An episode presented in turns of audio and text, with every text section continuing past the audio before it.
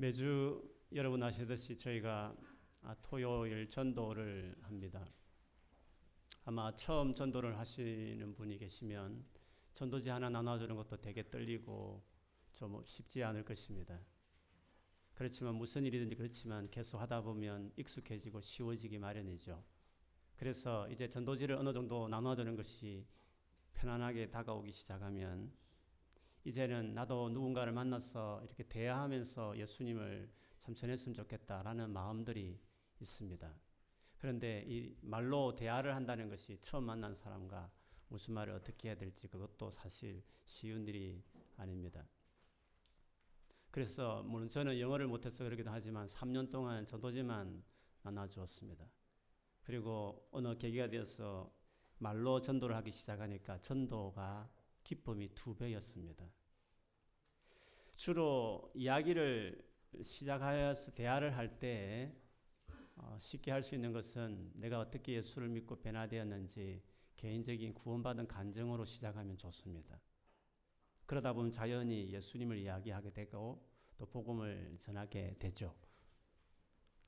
바울이 개인적으로 예수를 만나고 난 이후에 구장에 보면 그 사건을 공개적으로 두 번에 걸쳐서 개인 구원 간증을 이야기하는 것이 사도행전에 기록되어 있습니다. 그 첫 번째가 오늘 본문의 내용입니다.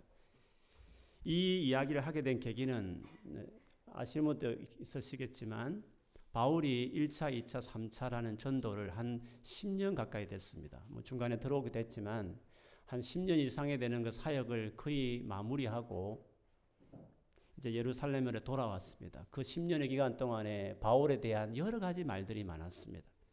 특별히 유대교를 이 사람이 멸하려 한다라는 오해들이 너무 많았기 때문에 그 바울이 그 오해를 풀어주기 위해서 예루살렘 사도들의 제안을 받아들여서 성전에 들어가 직접 어, 정결 예식을 그가 일주일 동안 하고 있었습니다. 그런데 그 최근에 선교 사역을 집중했던 에베소 도시 출신인 유대인 몇 명이 성전에 있는 바울을 보고 갑자기 흥분하면서 바울에 대해서 오해를 하기를 이 사람이 이방인까지 이제는 성전 안에 들여왔구나라고 생각하고 나서 거기 예배하기 위해서 절기에 모인 수많은 유대인들에게 소리치면서 이 사람이 이 일을 했다고 외치기 시작했습니다. 그러자 거기 있던 수많은 군중이 폭도로 바뀌어서 바울을 어, 끄집어내어서 성전 밖으로 끄집어내고 내팽개치면서 그를 두들겨 펴며 거의 죽이려고 했습니다. 이 소식을 들었던 근처 지켜보고 있던 요새에 있었던 로마 장군 장군이 급히 군인을 데리고 와서 바울을 체포하고 에어사서 그를 건지죠. 그리고 요새로 들여보내기 시작하는데 바울이 가던 중에 갑자기 그 장군에게 저 사람들에게 어, 말할 수 있는 기회를 허락해 달라라고 요청했습니다. 그래서 장군이 그것을 허락하자 오늘 바울이 그것을 그들 앞에 연설하기 시작하는 거죠. 시작은 저의 아버지와 형제가 되시는 여러분, 아버지와 형제라는 따뜻한 말로 시작했습니다. 그리고 히브리 방언으로 연설을 했습니다. 외국에서 태어난 지금도 그렇지만 외국에서 태어난 사람들 중에 자기 나라 말을 잘 하지 못한 사람도 많을 수, 많죠. 아마 바울이 외국에 태어난 출신에 불구하고 유창하게 히브리 방언을 하자 순간 모든 군중들이 조용히 그 말을 경청하게 되었습니다. 그러자 바울이 나는 유대인입니다. 라고 말을 뗐습니다. 이방 다소라는 큰 도시에서 태어났지만 자라기는 이 성 예루살렘에서 내가 자랐고 여러분도 잘 알듯이 최고 유명한 랍비인 가말리엘이라는 사람의 제자가 되어서 그 밑에서 엄격한 율법의 교육을 제가 받았습니다. 그리고 여기에 모여 있는 여러분 못지않게 저는 하나님에 대한 열심이 대단했던 사람이었습니다. 그 증거로 예수의 도를 쫓는 사람, 사람들을 잡아 죽이기까지 했으며 남녀를 가리지 않고 어디든지 찾아가서 잡아서 감옥에 넣었습니다. 심지어 다마스커스란 먼 외국 수도였던 거기까지 도망쳐 숨어 있다는 신자들의 소식을 듣고 제가 거기에 있는 유대 형제들에게 보내는 대제사장의 공문을 받아가지고 다마스까지 갈 정도로 저는 열정이 대단했던 사람이었습니다. 라고 말문을 틀었습니다. 이 말의 요지는 나도 예전에 당신과 똑같았습니다. 그런 거죠. 우리가 자기 이야기를 할 때 나도 당신과 똑같았다. 그런데 어떻게 예수를 믿었는지 이런 식으로 이제 간증이 시작되는 거죠. 우리가 이 이야기를 보면 바울이 한때 저들처럼 열심히 있었지만 당신과 똑같은 사람이었지만 내가 어떻게 되었는지를 이제 이야기하려고 하는 것이죠. 이런 바울의 개인적인 이야기를 그가 쓴 다른 서신 빌리포서 3장에 보면 역시 이런 유의 말을 그가 고백하기도 했습니다. 제가 읽어드리면 이렇습니다. 사실 육체적으로 보면 나 스스로를 믿을 수도 있습니다. 이 세상 어느 누구보다도 인간적인 조건을 더욱 많이 갖춘 사람이 바로 나입니다. 나는 태어난 지 8일 만에 할례를 받았습니다. 이스라엘 민족 중에서도 베냐민 지파의 자손이며 히브리인 중에서도 히브리인입니다. 모세 율법은 내 인생의 안내자 역할을 하여 나는 율법을 가장 엄격히 지키는 바리새인이 되었습니다. 율법을 지키는 것에 너무나 열심이었으므로 교회를 핍박하기까지 하였습니다. 내가 모세 율법을 지키고 따르는 데 있어서는 그 어느 누구도 허점을 찾을 수 없을 정도였습니다. 라고 이야기했습니다. 우리가 바울의 경우도 그렇지만 바울이 지금 그들에게 말하고 있는 유대인들을 보면서도 한 가지 의문이 드는 것이 있습니다. 이거는 초대 교회를 연구하는 모든 분들의 퀘스천, 신학적인 질문 중에 하나이기도 합니다. 어떻게 하나님께 그렇게 열심을 가진 사람들이 하나님의 대적자가 될 수가 있을까? 하나님께 대한 그런 열정을 사모하는 사람들이 어떻게 가장 하나님의 대적하는 일을 할 수 있었을까? 그게 우리 어한 궁금증 중에 하나입니다.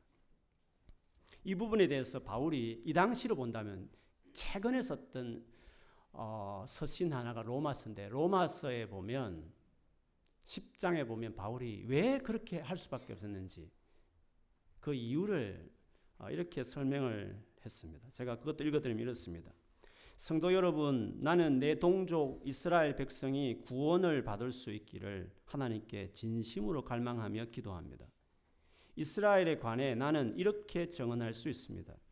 그들은 하나님께 대한 열심이 있습니다만 그 열심이 지식에 기초하고 있지 않다는 것입니다. 그들은 하나님께서 주시는 의를 알지 못하고 자신의 의를 세우려고 노력하였기 때문에 하나님께서 주시는 의에 복종하지 않았습니다. 여기서도 보듯이 그들이 이스라엘 백성들이 하나님에 대한 열심이 있었으나 그 열심이 지식에 기초하고 있지 않았다. 라고 말했습니다. 그러면 그들이 몰랐다는 말인데 그들이 잘못 알고 있었던 것이 뭐였습니까? 바울이 한 말에 의하면 그들은 자기 힘으로 열심히 율법을 지키면 어렵게 될 수 있다라고 그들이 잘못 생각했다는 거죠. 열심히 뭔가 지키면 된다. 열심히 하면 된다. 열심히 율법을 지키면 하나님 보시기에 어려운 사람이 될 수 있다라고 생각했는데 그것이 잘못된 것이었다. 라고 말을 하는 것입니다. 그렇게 보면 모든 종교는 잘못된 것입니다.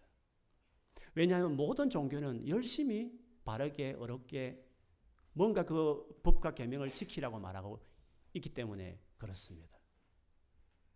그것이 잘못된 지식이라고 바울은 어, 이야기하는 것입니다.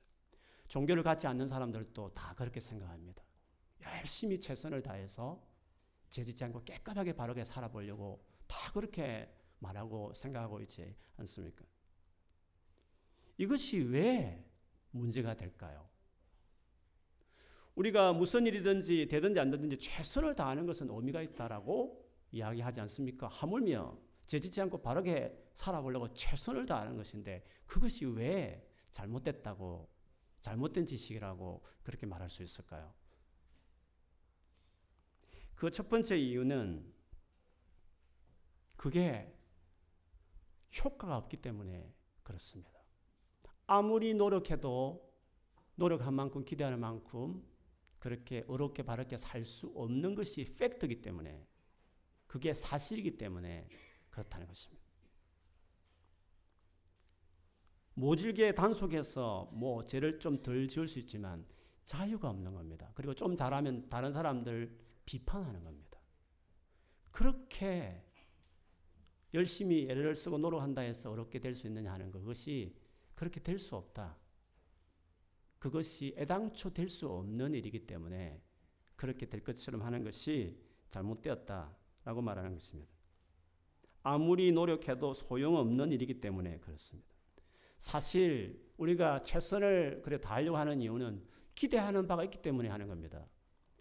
열심히 해봐야 아무 소용이 없으면 아무도 그 일을 시도하지 않을 것입니다. 아무리 노력해도 소용없는 일을 하는 것은 바보입니다. 그렇지 않습니까? 뭔가 될 거라 생각하기 때문에 조금이라도 희망이 있기 때문에 그 일을 하지 않습니까? 바울이 열심히 노력해서 바르게 살아보자는 자기 힘으로 뭘 해보겠다는 것이 왜 잘못된 거냐면 그것이 소용이 없기 때문에 그렇다라고 말하는 것입니다. 이것보다 더 심각한 문제가 있습니다. 만일에 이런 생각을 하고 살아가면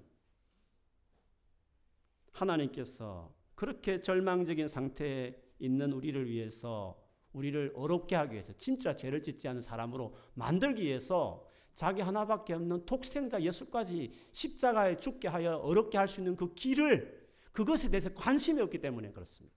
심지어는 그것에 대해서 적대시하는 것으로 나갈 수 있기 때문에 그 생각이 그 태도가 큰 문제가 될 수 있던 것이었습니다.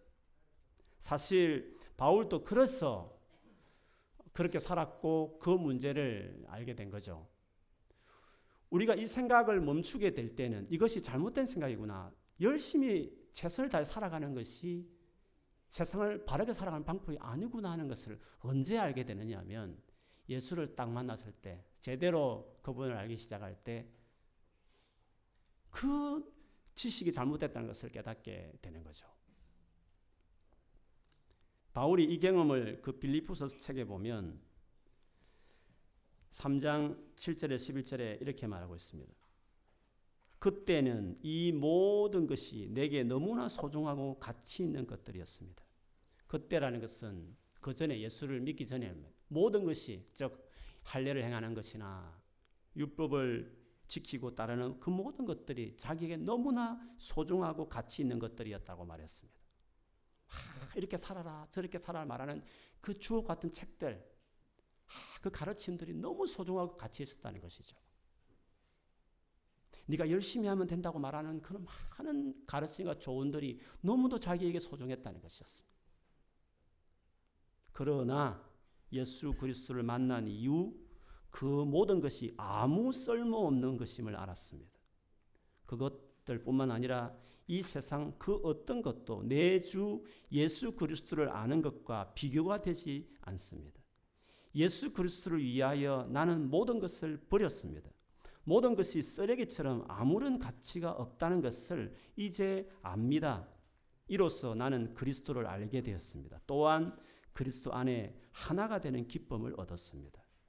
내가 율법을 지켜서 하나님께 구원을 얻은 것이 아닙니다. 하나님은 내 믿음을 보시고 나를 어렵다 하시며 자녀 삼아 주신 것입니다. 이제 내가 바라는 것은 그리스도를 알고 죽음에서 부활하신 그 능력을 체험하며 그리스도와 함께 고난받고 그분과 같이 죽는 것입니다. 그분을 따를 수만 있다면 나도 마지막 날 부활의 기쁨에 참여할 수 있을 것입니다. 예수를 제대로 만난 사람은 이 고백을 할 수 있습니다. 아직도 내 힘으로 뭔가 하겠다고 하는 사람은 주님을 아직 깊이 안 만나서 그렇습니다. 주님을 정말 만나보면 내가 누군지, 내가 진짜 얼마나 무능하고 문제 많은 사람인지를 알게 되고, 진짜 예수님만을 의지할 수밖에 없다는 것을 깨닫게 됩니다. 아직도 내가 뭔가 내 힘으로 하겠다라고 하는 사람들은 아무리 신앙생활 오래 해도 그런 생각을 아직도 가지고 있으면 아직 내가 주님을 인격적으로 깊이 경험하지 못해서 그렇습니다. 주님을 아는 사람은 이렇게 산다고 바울은 그 빌립보스 역시 3장 초분에 초 3장 앞에 보면 3절에 이렇게 말했습니다. 우리는 참 할례를 받은 사람으로서 하나님의 영으로 예배 드리며 예수 그리스도 안에서만 자랑합니다. 그다음 우리는 우리 스스로가 얼마나 믿을 수 없는 존재인지 잘 압니다. 우리가 얼마나 믿을 수 없는 존재인지를 잘 안다. 예수를 만나고 나서 바울이 그렇게 열심히 있던 진짜 자기 의지가 대단했던 사람이 예수를 만났을 때 진짜 자기를 알게 되었고 그 열심으로 이제는 예수를 의지하고 살아가는 사람이 되었다라고 말을 했습니다. 그래서 여러분 우리가 지혜롭게 살아가는 삶의 태도는 내가 뭔가를 내 힘으로 하기보다 내 힘으로 뭔가를 하기보다 하나님에 의해서 되어지는 그분에 의해서 뭔가 되어지는 그것이 무엇인지를 아는 것입니다. 그래서 그 그리스도를 의지하고 살아가는 법을 먼저 배워야 하는 것입니다. 이것이 여러분 자연스러운 겁니다. 그리고 이것이 실제적인 도움이 됩니다. 그리고 이것이 옳은 것입니다. 여러분 어린아이를 보십시오. 사람이 제일 태어나서 사람으로서 제일 먼저 배우는 게 뭡니까? 의지하고 배우는 겁니다. 부모를 의지하고 부모님께 순종하면서 살아가는 것을 제일 먼저 어떤 사람이든지 태어나서 그것부터 제일 먼저 배우는 것입니다. 사람은 태어나자마자 의지하는 법을 배워야 하는 겁니다. 의지하는 것을 충분히 배우면 그렇게 자라가면 그 도움을 충분히 입으면 그 다음에 사춘기를 거쳐서 내가 뭔가를 하는 겁니다. 의지하는 것을 배워야 내가 제대로 해내는 사람이 되는 것입니다. 여러분, 달력을 보면 일주일의 시작이 무슨 요일로 시작되는지 아십니까? 일주일의 시작이 무슨 요일로 시작됩니까? 잘 모르십니까?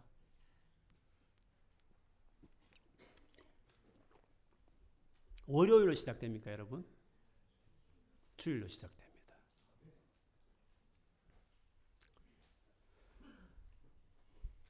유대인들은 하루의 시작이 언제였을까? 창세기 1장을 보면 그 천재 창조 6일 동안 천재 창조한 이야기 나오지 않습니까? 하루의 시작이 언제부터 시작됩니까? 저녁이 되고 아침이 되니 첫째 날이랴. 저녁부터 하루가 시작됩니다. 여러분, 일주일의 시작이 우리가 아무것도 하지 않는 쉬는 날인 일요일로 시작한다는 의미.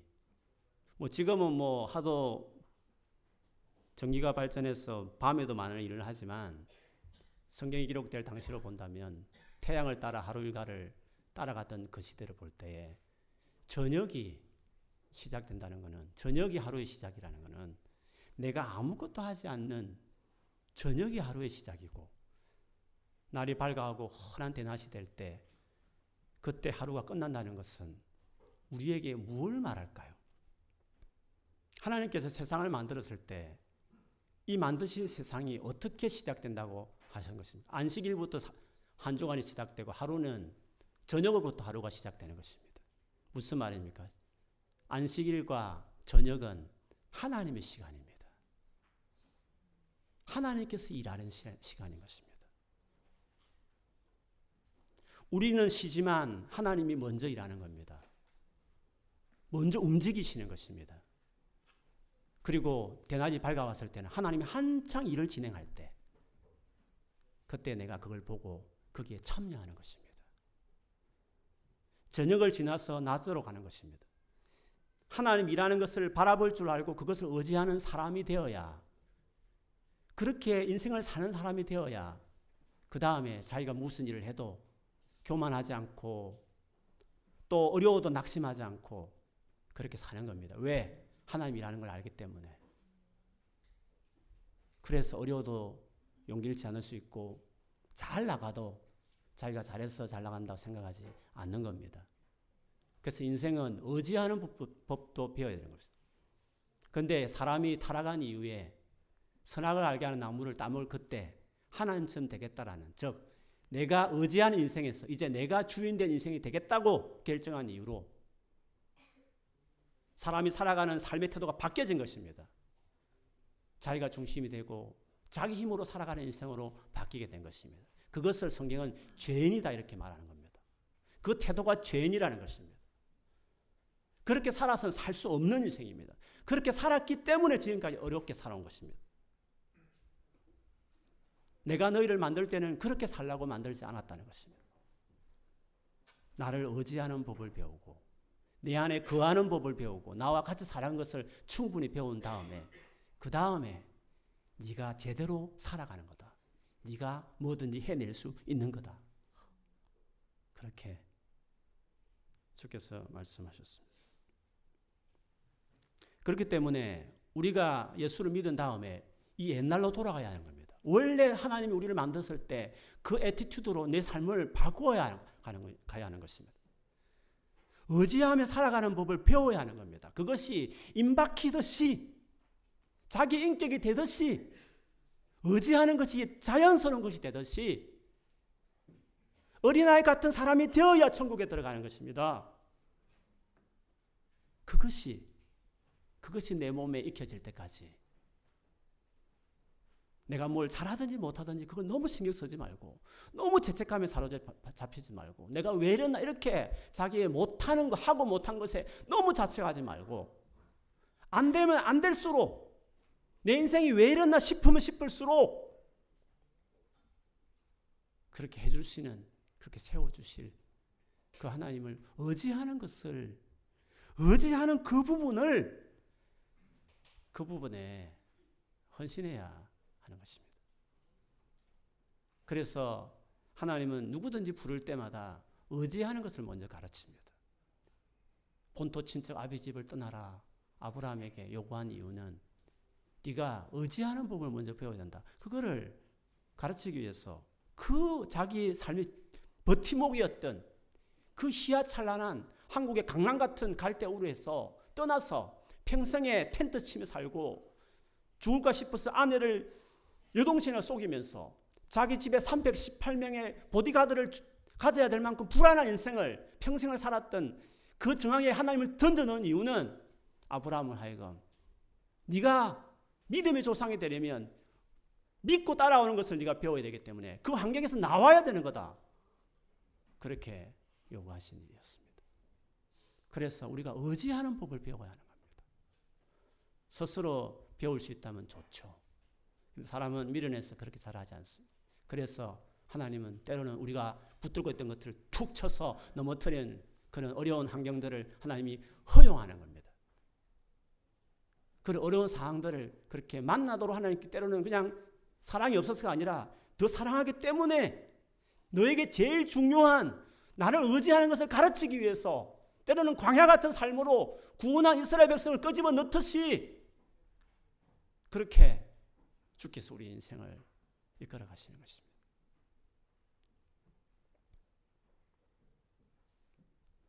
여기서 외국에서 이렇게 공부하고 일한다는 자체가 사실 우리 많은 버팀목을 내려놓고 우리가 사는 것입니다. 그래서 여기 런던이 신앙생활하기 제일 좋은 그런 곳이 될 수 있는 것입니다. 그러나 한편으로 보면 너무 힘들죠. 두려운 일도 많고 불안한 일도 많고 걱정할 일도 많고 이 청년의 시절에 불확실한 일들이 우리 삶에 얼마나 많습니까? 그래서 이 런던에서 그래서 이 젊음의 때에 주님을 의지하는 법을 몸에 익숙할 만큼 배워야 하는 겁니다. 어느 정도 나이가 들어서 안정된 직장과 환경에 놓이게 되면 그때는 의지하는 법을 배울 수 없습니다. 뒤늦게 하나님께서 그 가르치려고 그 삶에 고난을 주면 어떻게 되겠습니까? 뒤늦게 고난을 당하면 안 되는 겁니다. 젊을 때 버티목이 내 삶 안에 이렇게 없어졌어 불안할 때 그때 우리가 몸에 익히도록 임박히도록 배워야 될 일이 있다면 하나님을 의지하고 살아가는 것을 배워야 하는 것입니다. 최근에 없던 어려움이 생기고 내가 너무 연약한 것을 내 힘으로 어떻게 못할 것 같이 불안한 일들을 만날 때, 물론 그 자체가 힘들고 어려운 일이지만, 그러나 그때 내가 하나님을 의지하는 것을 이 순간에 배우자. 그런 마음 갖고 여러분이 그 순간에 주님을 찾기 시작하면 계속 찾아서 주님 안에 거하는 정도까지 시간을 보내기 시작하면 어느새 여러분은 무엇든지 하게 되는 사람이 되는 것입니다. 그래서 예수께서도 심령이 가난하고 삶에 아무것도 없는 것처럼 여겨지는 그런 상황을 만나는 것이 어쩌면 복이 된다. 너무 모자라서 나를 생각하면 눈물밖에 안 오는 애통하는 자가 복이 있는데 하나님께 위로를 받을 것이다. 그렇게까지 말한 이유도 다 그것 때문에 의지하는 것을 배울 수 있는 그 상황이 어떻게 보면 복이 될 수 있다는 것을 주께서 말씀하신 것입니다. 그래서 너무 어렵고 너무 힘들고 너무 두렵다고 여기지 말고 내 생에 제일 중요한 레슨을 내가 여기서 배우자 이 심정으로 주님을 찾는 것입니다. 계속 찾는 것입니다. 그분 앞에 머무는 것입니다. 여러분 주님 안에 그렇게 거하게 되는 사람이 될 때 어떤 사람이 되는지 아십니까? 빌립보서 4장 11절에서 13절에 보면 바울의 그 고백을 이렇게 하고 이것을 전해줌으로 제가 마, 마무리하겠습니다. 내 처지가 힘들어서 이렇게 말하는 것은 아닙니다. 나는 내가 가진 것에 만족하고 있으며 어떠한 환경에서도 감사하는 법을 배웠습니다. 가난을 이겨낼 줄도 알고 부유함을 누릴 줄도 압니다. 배부를 때나 배고플 때나 넉넉할 때나 궁핍할 때나 어떤 형편에 처해서도 기뻐하고 즐거워합니다. 그다음 내게 능력 주시는 자 내게 능력 주시는 그리스도를 통해서 나는 모든 것을 할 수 있습니다. 나는 할 수 있다. 이게 왜 나왔습니까? 그냥 의지가 강한 사람들이 하는 말입니까? 긍정적인 사고 방식입니까? 그냥 한번 나도 해보자. I can do 그냥 하는 말입니까? 아닙니다. 그리스도를 충분히 의지한 사람들이 하는 고백인 것입니다. 그 그리스도를 통해서 그분을 의지했더니 그분이 내게 새 힘을 주시고 은혜를 베푸신 걸 충분히 경험한 사람들이 내가 빈부에 처해도 가난에 처해도 궁핍에 처해도 어떠한 환경 가운데서도 내가 모든 걸 할 수 있다. 이런 고백이 나오는 겁니다. 의지하는 사람, 의지한 것을 배운 사람들이 내가 모든 걸 할 수 있다 이렇게 말을 하는 것입니다. 진짜 그렇습니다. 저의 경험을 봐도 그렇습니다. 진짜 하나님을 의지하는 것이 배우고 그것이 여러분 삶 안에 자리 잡기 시작하면 자기 힘만 믿고 살아가는 사람보다 훨씬 더 강하게 살아갑니다. 훨씬 담대하고 훨씬 큰 일을 해낼 수 있는 사람이 되는 것이죠. 새해 들어서 이런저런 어려움이 여러분 삶에 당면했거나 혹은 계속되는 어려움이 있다 치더라도 문제는 그런 어려움을 당했어도 주님을 의지하지 않는 게 문제입니다. 어떻게 그런 문제를 당했어도 주님 앞에 기도하지 않는다 말씀입니까? 너희 중에 한란 당한 자가 있냐? 기도할지어다고 주께서 말씀하셨습니다. 기도해야 하는 겁니다. 주님을 찾아야 하는 것입니다. 그러면 완전히 다른 인생을 살 수 있습니다. 지금까지 할 수 없었던 많은 일을 할 수 있는 해내는 그런 사람으로 주님이 세워 주실 것입니다. 새해에 의지하는 것도 충분히 배워 가십시다. 그래서 올 한 해 마칠 때 내가 더 많은 일을 했다. 내 많은 일들이 내 삶에 있었다 고백하는 그런 일들이 있기를 주 이름으로 축복합니다. 아멘. 우리 오늘 또 열심히 한번 기도를 해보십시다. 우리 찬양 하나 하고 기도하겠습니다. 주님 손에 맡겨드리리 이 찬양했으면 좋겠는데 우리 다 일어서서 우리 주님을 의지하는 마음으로 일어서서 이 찬양하고 우리 같이 한번 열심히 통성으로 기도하겠습니다.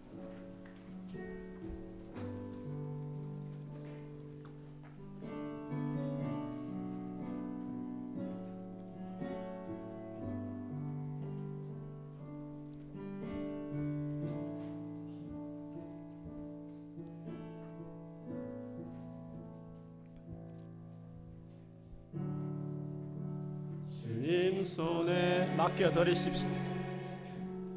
맡겨드 나의 모든 삶, 나의 삶 주님께 주님 손이 주님 손이 나의 삶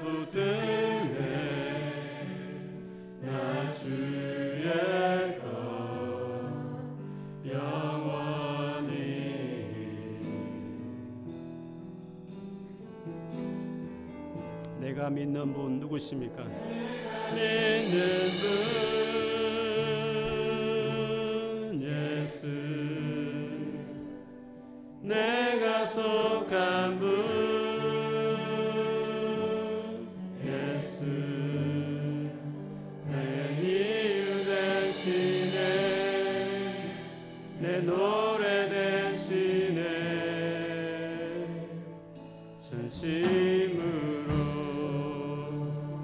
함께 걸어가십시다 주와 함께 걸어가리라.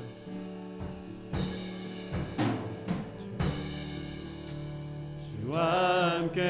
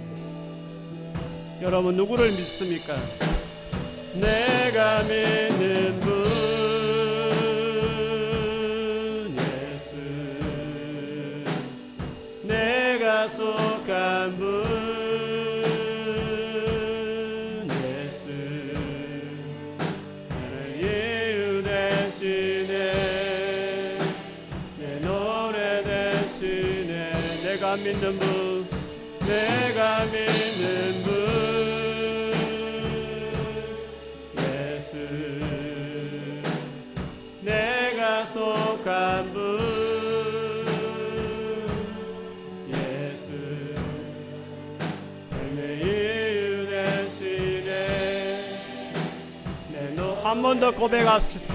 내가 주를 믿습니다. 내가 믿는 분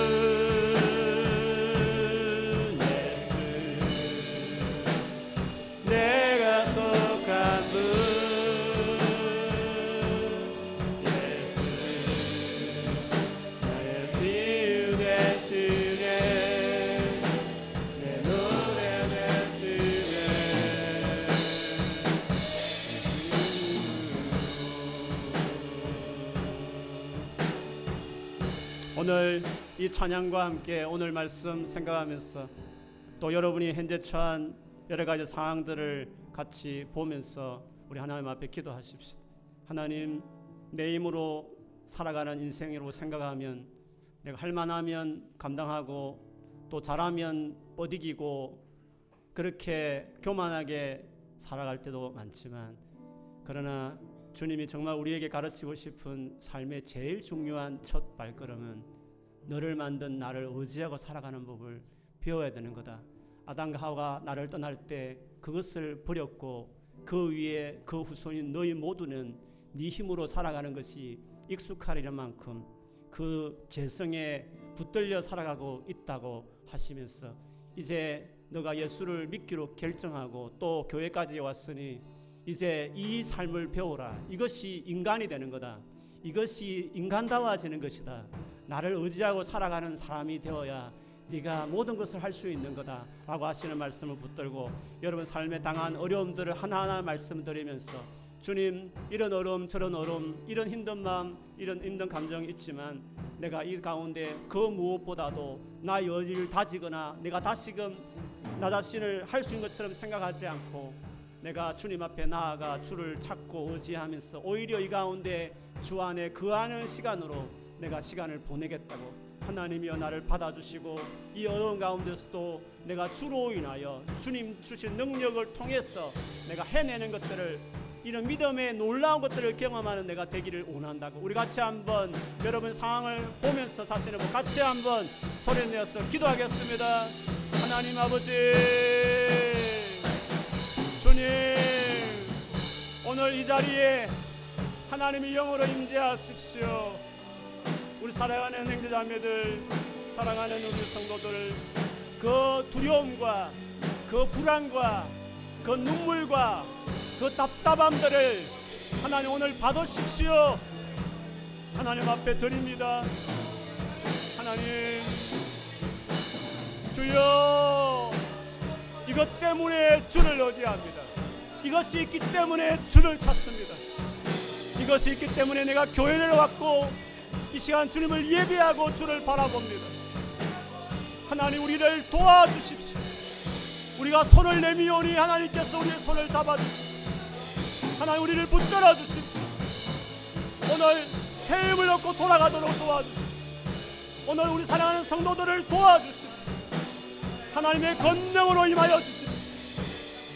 하나님이여 주 안에 있는 그 능력한 힘으로 은혜로 나의 나된 것은 하나님의 은혜라고 말했던 것처럼 그 은혜를 오늘 드립게 하여 주십시오. 주님 주여 주님 우리 가운데 임재하십시오. 오늘도 크신 손으로 붙들어 주십시오. 주님 임재하여 주십시오. 눈물을 닦아 주십시오. 모든 두려움은 떠나갈지어다. 모든 불안함은 떠나갈지어다 모든 답답함은 떠나갈지어다. 모든 결박은 다 풀어질지어다. 모든 묶임은 풀어질지어다. 모든 눌림은 떠나갈지어다. 모든 상한 마음은 깨끗함을 받을지어다. 주님 임재하십시오. 우리 힘으로 아무리 애쓰고 안 되던 모든 일들 주 앞에 내어놓사오니 오늘 주께서 이 가운데 임하셔서 오늘 한 사람 한 사람을 도와주시고 오늘 붙들어 주셔서 기도의 문이 열릴지어다. 주님 앞에 반응하는 자들이 될지어다 주님을 사모하는 마음이 우리 안에 부어질지어다. 하나님을 찾는 자들이 될지어다. 의지하고 살아가는 자들이 될지어다. 하나님 아버지 그렇게 하여 주시옵소서 주님 우리 가운데 그 은혜를 입혀 주시옵소서 주여!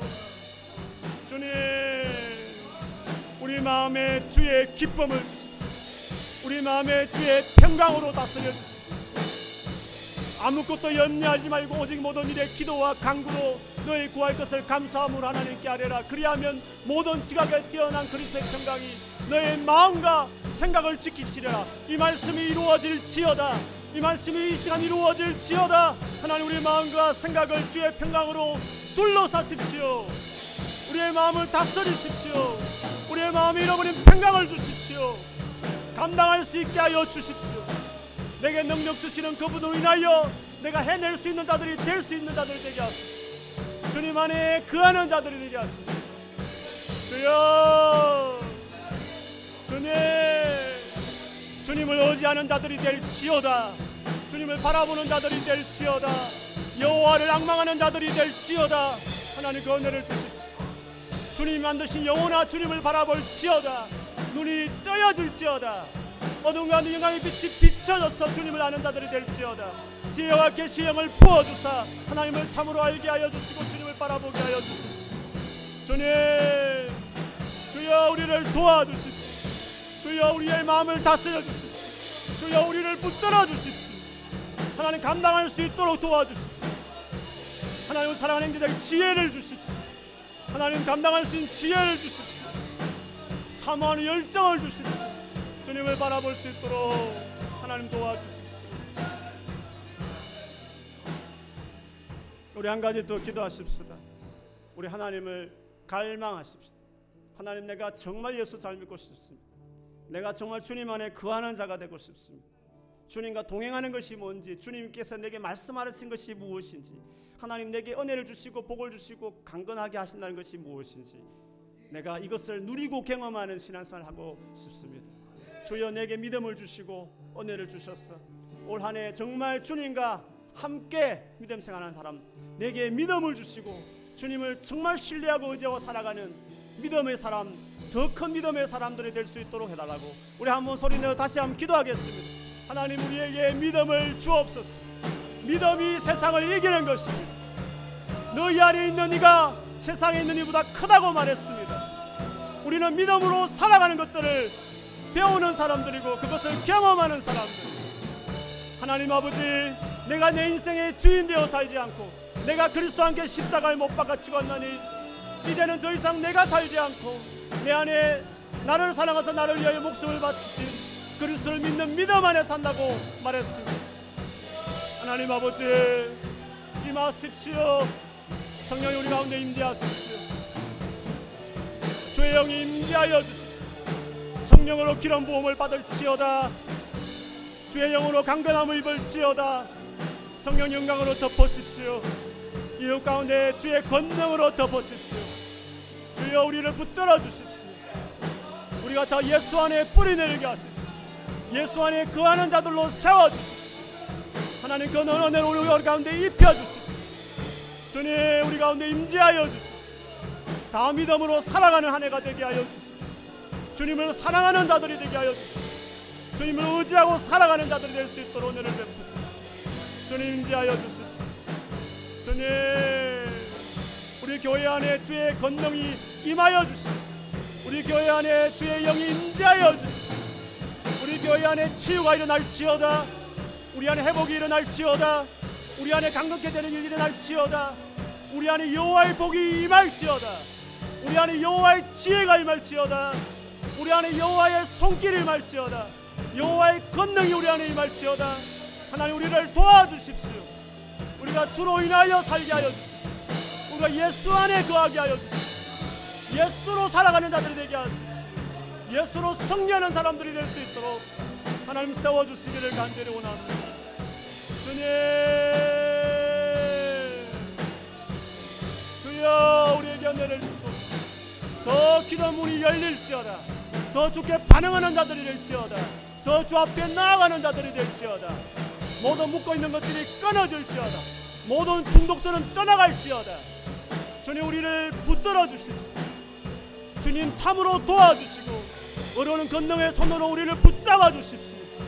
우리 사랑하는 형제자매들 우리 성도들을 오늘 붙잡아 주십시오. 은혜를 베풀어 주십시오. 성령 충만한 한 해가 될 수 있도록 성령 충만함을 입혀 주십시오. 하나님 그렇게 하여 주십시오. 주님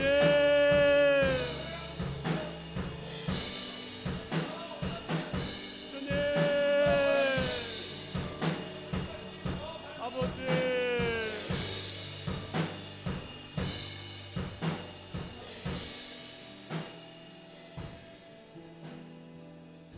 하나님 우리로 의지하고 주를 믿고 살아가는 법을 더 가르쳐 주십시오.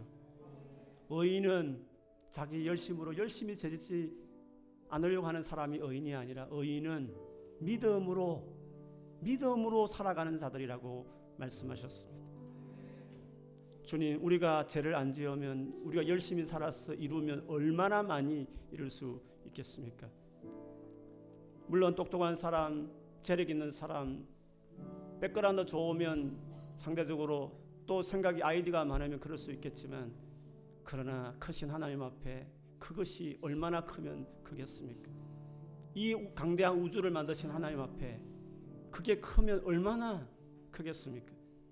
하나님 아버지 내 힘으로 내 열심으로 살아가는 인생이기 전에 이 크신 하나님 안에 거하고 이 하나님 이름을 부르고 이 하나님께 자기 인생을 의탁하고 그분을 사랑하고 그분을 의지하고 순종하고 맡기고 살아가는 믿음으로 살아가는 이것들을 우리가 더 배워갈 수 있도록 주님 도와 주시옵소서. 주님 믿음으로 살아가는 자는 내 영광을 보리라. 나를 믿는 자는 결코 부끄러움 당하지 않도록 내가 할 것이 하신 말씀 같이 저를 의지하면 저가 이루어 주실 것이라고 하신 말씀 같이 주로 인하여 살아가는 인생, 주로 인하여 되어지는 인생 다 경험하는 여기 머리 숙인 우리 모두가 될 수 있게 축복하여 주시옵소서. 예수님 이름으로 기도합니다.